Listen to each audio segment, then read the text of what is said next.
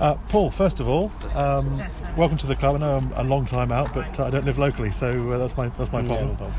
But um, about a month and a half in now, and uh, unbeaten in pre-season so far. Yeah.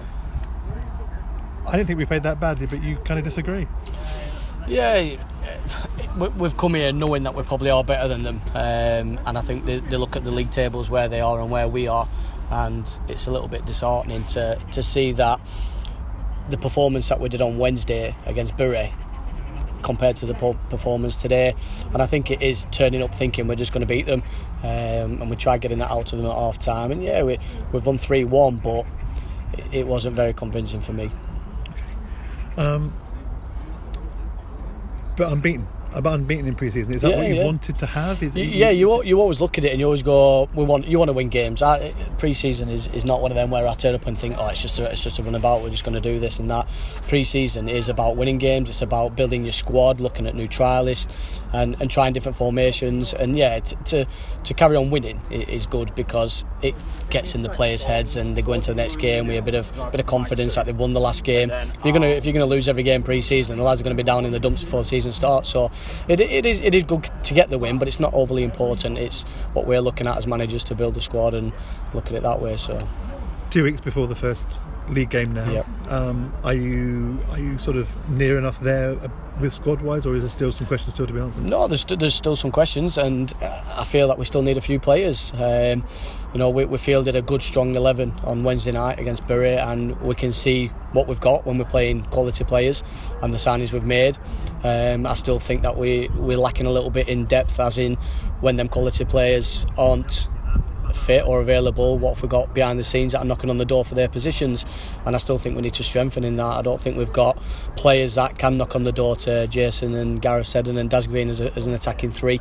Um, and that's what we need to look at. You know, if them players get injured or or they're not playing well, that, that player that's coming in his position needs to be just as good, even better to keep ticking over. So how many players are you looking to have sort of in the squad system? Obviously, you can only play.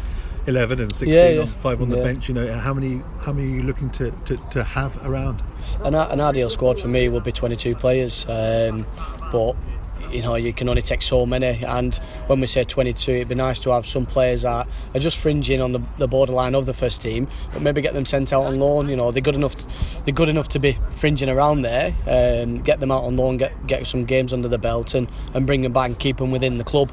You know it's a bit bit hard to get a young lad and, and see him do well in another club. So we still like him in and around the club. So if we've got a 22 man squad and maybe a few players out on loan, you know we're always we're always ticking over nicely there. So. So have you found the first uh, first sort of couple of months with the club is it uh, going as, as you expected it to go Probably better. Probably better. Yeah, we've uh, we've we've got on really well with the players, and I think they've understood what me and Mark are, are about and what we want to achieve. And the lads that we've brought in, we've not brought in 50, 60 players and then cherry picked. We've we've signed players and then looked around. For example, you look, you sign Gareth Seddon, you think right, who can play alongside Gareth Seddon? So then you look at Jason Hart, and we've brought personalities personalities in as well. So players that will get on with each other, and it's shown from from the first sessions that we've had. The the camaraderie on the training is brilliant. You know, everyone's getting on well with each other, and, and it's it's working what we're doing. So hopefully we can take that into the first game and, and do well. Must be getting excited now first game two weeks Very away. excited, yeah, very excited. Um, we got we got another game obviously next week um, against Bolton, and then we'll uh, regroup and have a couple of training sessions. We're not going to have any more games between now and the end of the, the you know now and the end of pre-season. So it's a time to do a few set plays and build and get the squad together and work on a few patterns. And so yeah, it's it's exciting definitely.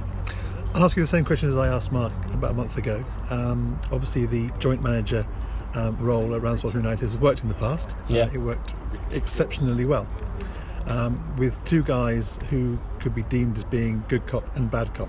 Yeah. Is that how you and Mark are, or is it? It Yeah, I'm the good cop, definitely. Okay. Yeah, I'm the good cop. No, it, we're, we're a bit, we're slightly different in our approach. Obviously, Mark's a lot more organised than me. He's a spreadsheet man. He's a teacher. He's very on the ball with organisation, and, and I'm a bit of a hands-on type guy. You know, I know what I want to do, and we get out and we do it. So, and we, we've both got the same frame of mind. We both want to achieve the same things.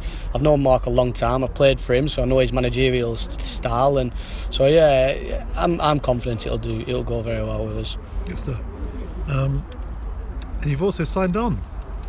Yeah, I have. Yeah, I don't know how Mark signed on, but yeah, you never know, do you? You never know. Obviously, with lots of lots of goals um, in the uh, in the bank in the northwest counties, and uh, and obviously your your historical record as a as a point, potent goal scorer, you know.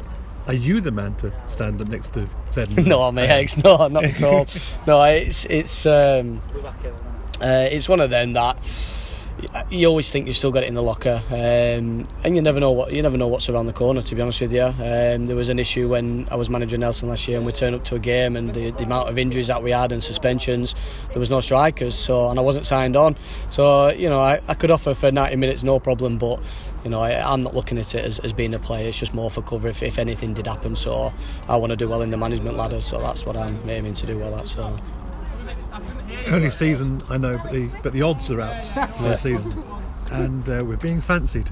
All right, okay, well, we'll take that, won't we? You know, is, is that you know is, does, does that play heavily on you at all? No, not at all. No, it, we've we've got to take every game as it comes, and I think last year the club was in a little bit of turmoil, and there was a lot of a lot of things happened at the club last year.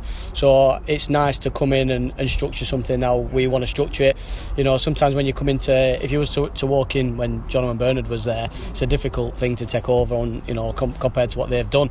So with what's happened last year and, and what's been involved, it's nice to come in with a clean slate. So we we're going to take every game as it comes and, and just carry on building and bring it back to what it should be. The fans walked away a lot last year, you know, and uh, and even the most potent Rugby fans, including myself, were very connected to do so. I think you're going to bring them back.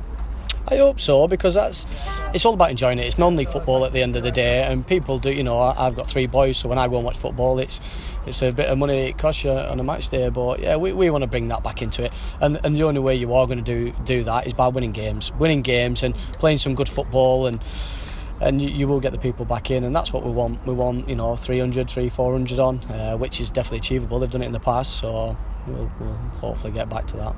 Paul, good luck. I hope it all goes well. Thank and uh, we're just two weeks away now, and uh, and the signs are very, very encouraging. Good. Go well. Thank, Thank you very much. Cheers. Cheers. Thank you. Thank you.